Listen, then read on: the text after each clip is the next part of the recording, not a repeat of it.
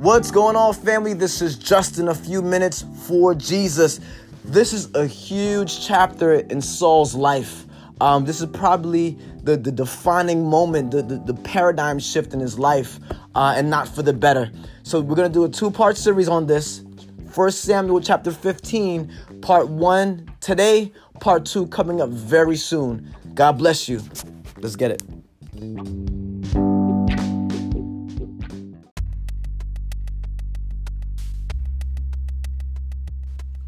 1 Samuel chapter 15, verse 22. It reads, But Samuel replied, Does the Lord delight in burnt offerings and sacrifices as much as in obeying the Lord? To obey is better than sacrifice, and to heed is better than the fat of rams. For rebellion is like the sin of divination, and arrogance like the evil of idolatry, because you have rejected the word of the Lord. One more time. Because you have rejected the word of the Lord, he has rejected you as king. Man, if you're now joining us, we've been following Saul's life from when he's anointed as king to where he is today, and now we're seeing that God is rejecting him as king. The anointing is coming off, the appointing stays there. But more than the appointing, the anointing is what matters. And Saul is being rejected at this moment as, as king because of his disobedience to God. It didn't just end like this. All of a sudden, it just it didn't just pop up like, oh my goodness, God is rejecting Saul for no reason. No, it was one thing, and then Saul added another thing, and another thing. And then he would try to do better and he'd go right back to the old thing and he would not obey. He would not listen. He would grieve the Spirit of God. God would talk, send word to, to Saul, and Saul just would not listen. This, you know, sometimes we, we, we isolate men and say, oh, men, you got, but this is for God's people. This is for God's people. God's people need to be obedient, male or female. Right? The Bible says that there's, there's no difference between male or female slave or whatever it is. We're all equal in God's eyes. So, men, you need to obey the word of the Lord. And women, you need to obey the word of the Lord. And and and sometimes God gives us things just like he gave Saul this huge task of being the pioneer, the first one to be a king in Israel. It's overwhelming, it's daunting, and of course, it's gonna bring out the insecurities. We see Saul's insecurities immediately. Let me ask you a question. Right now, you're being faced with a humongous task. It's overwhelming, it's daunting. I'm pretty sure some people around you can see some of the issues that you're struggling with that you probably don't even see. There's a level of, of, of understanding oneself, of reflection, uh, of introspection. When you can understand, man, I really struggled in this area, and I thank God for therapy because it really helped me to start getting in alignment with my feelings oh man I, i'm not good at this. You know what? I just lied. You know what? I need to i need to make amends for this. Some people 40s 50s 60s 70s in their casket never get it. You are not perfect. Neither am i. And we're going to be faced with things that sometimes we're not going to handle well and when we don't handle those things well, we do not approach it, verse 23, with arrogance. Mm-mm, Saul, Mm-mm, Justin, Mm-mm, put your name there. Don't put the, don't put somebody else's name there. We don't approach it as arrogance. God, I messed up. Humility, repentance. I'm sorry. I'm sorry for what I said. I'm sorry for what I did forgiveness. Yo, what you did really hurt me. but I'm a child of God and I'm gonna I'm gonna forgive you. We're gonna have to work on trust, but I'm gonna forgive you and I'm gonna work too on my end. Arrogance says, I ain't doing nothing. You gotta do all the work. Fold my legs and you do all the work. I'm king, I'm queen. That is not Jesus wrapping a towel around himself and washing feet.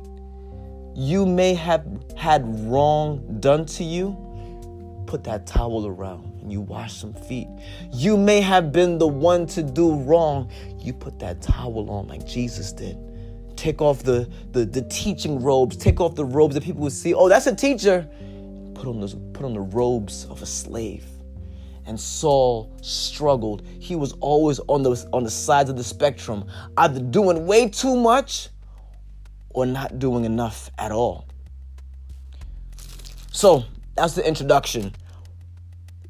Samuel gets a word from God go destroy the Amalekites. The Amalekites, when Israel's coming out of Egypt, they cross the Red Sea. As soon as they cross the Red Sea, they're coming up they're coming up. They're basically a baby nation. They don't even have houses yet. They don't even, they didn't even, they didn't even put up a tent yet. And immediately, the Amalekites, a close relative of them, instead of coming to help, they came to attack and to destroy. How many of us are in that situation when you're trying to come out of some stuff and people keep beating you back down into what they came to attack them? And God had to fight the battle through Joshua and Moses. Moses had to put his hands up, and every time Moses kept his hands up, the battle was won. But when he when his when his hands went down, the Amalekites were winning. Remember that battle?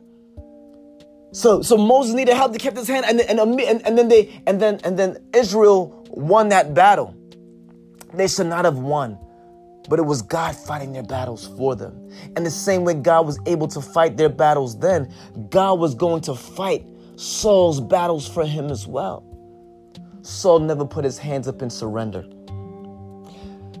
So Saul gets his army together based on the word of the Lord. Said, completely destroy everything. Saul gets 210,000 people from Israel and Judah to go fight. This fight is only four verses. They win.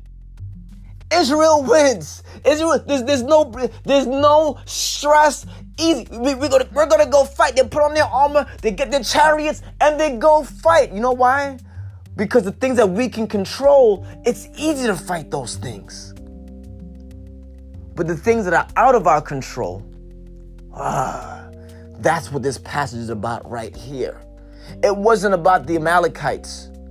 It was about the fight inside Saul's heart. Saul struggled, right? So the Bible says that God said destroy everything. Saul, Bible says right here, but Saul and the army spared Agag the king. They spared the best of the sheep, verse 9, and the cattle and the fat of calves and lambs. Everything that was good they kept.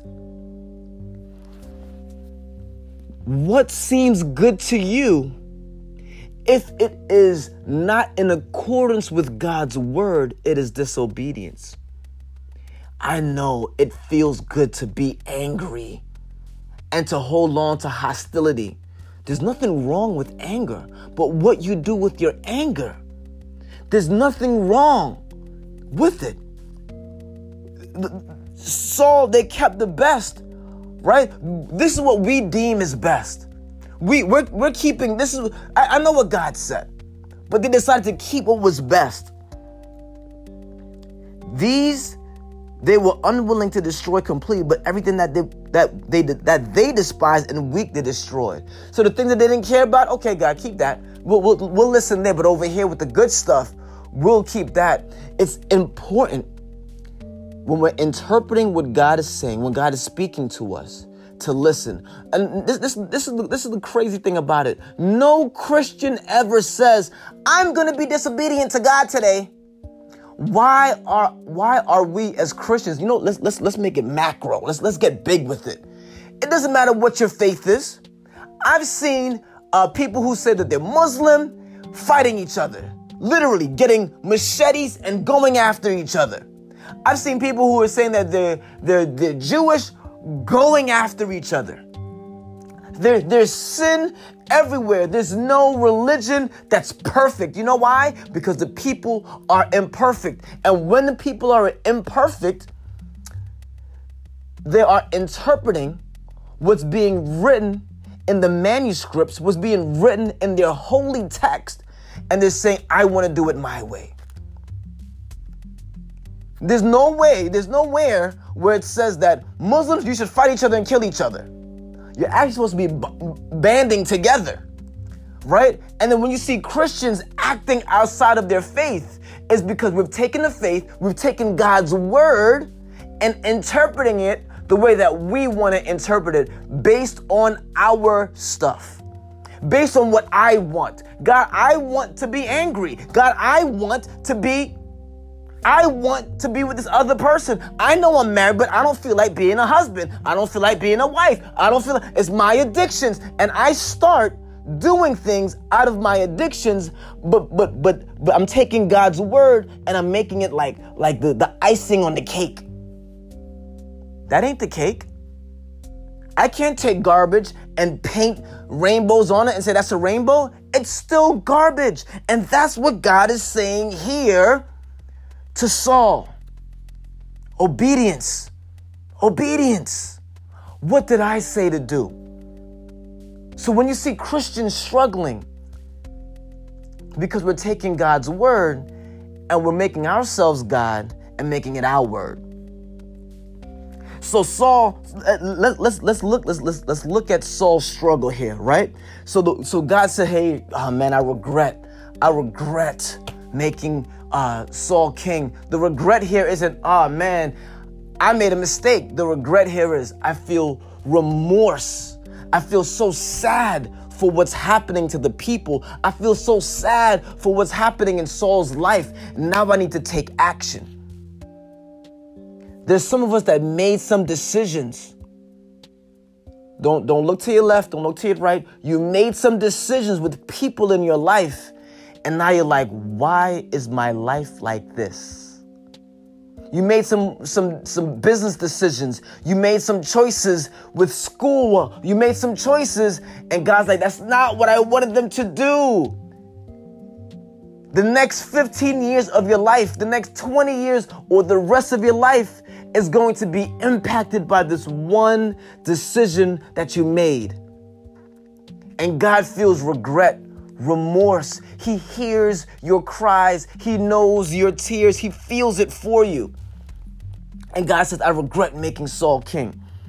And, and let's keep reading. Let's keep reading. So when Samuel reached Saul, look at this. When Samuel reached Saul, and we're going to pick up with this next week. When Samuel reached Saul, the Bible says, Saul says, The Lord bless you. I have carried out the word of the Lord. Really, Saul? Yo, we're going to pick up with this next week.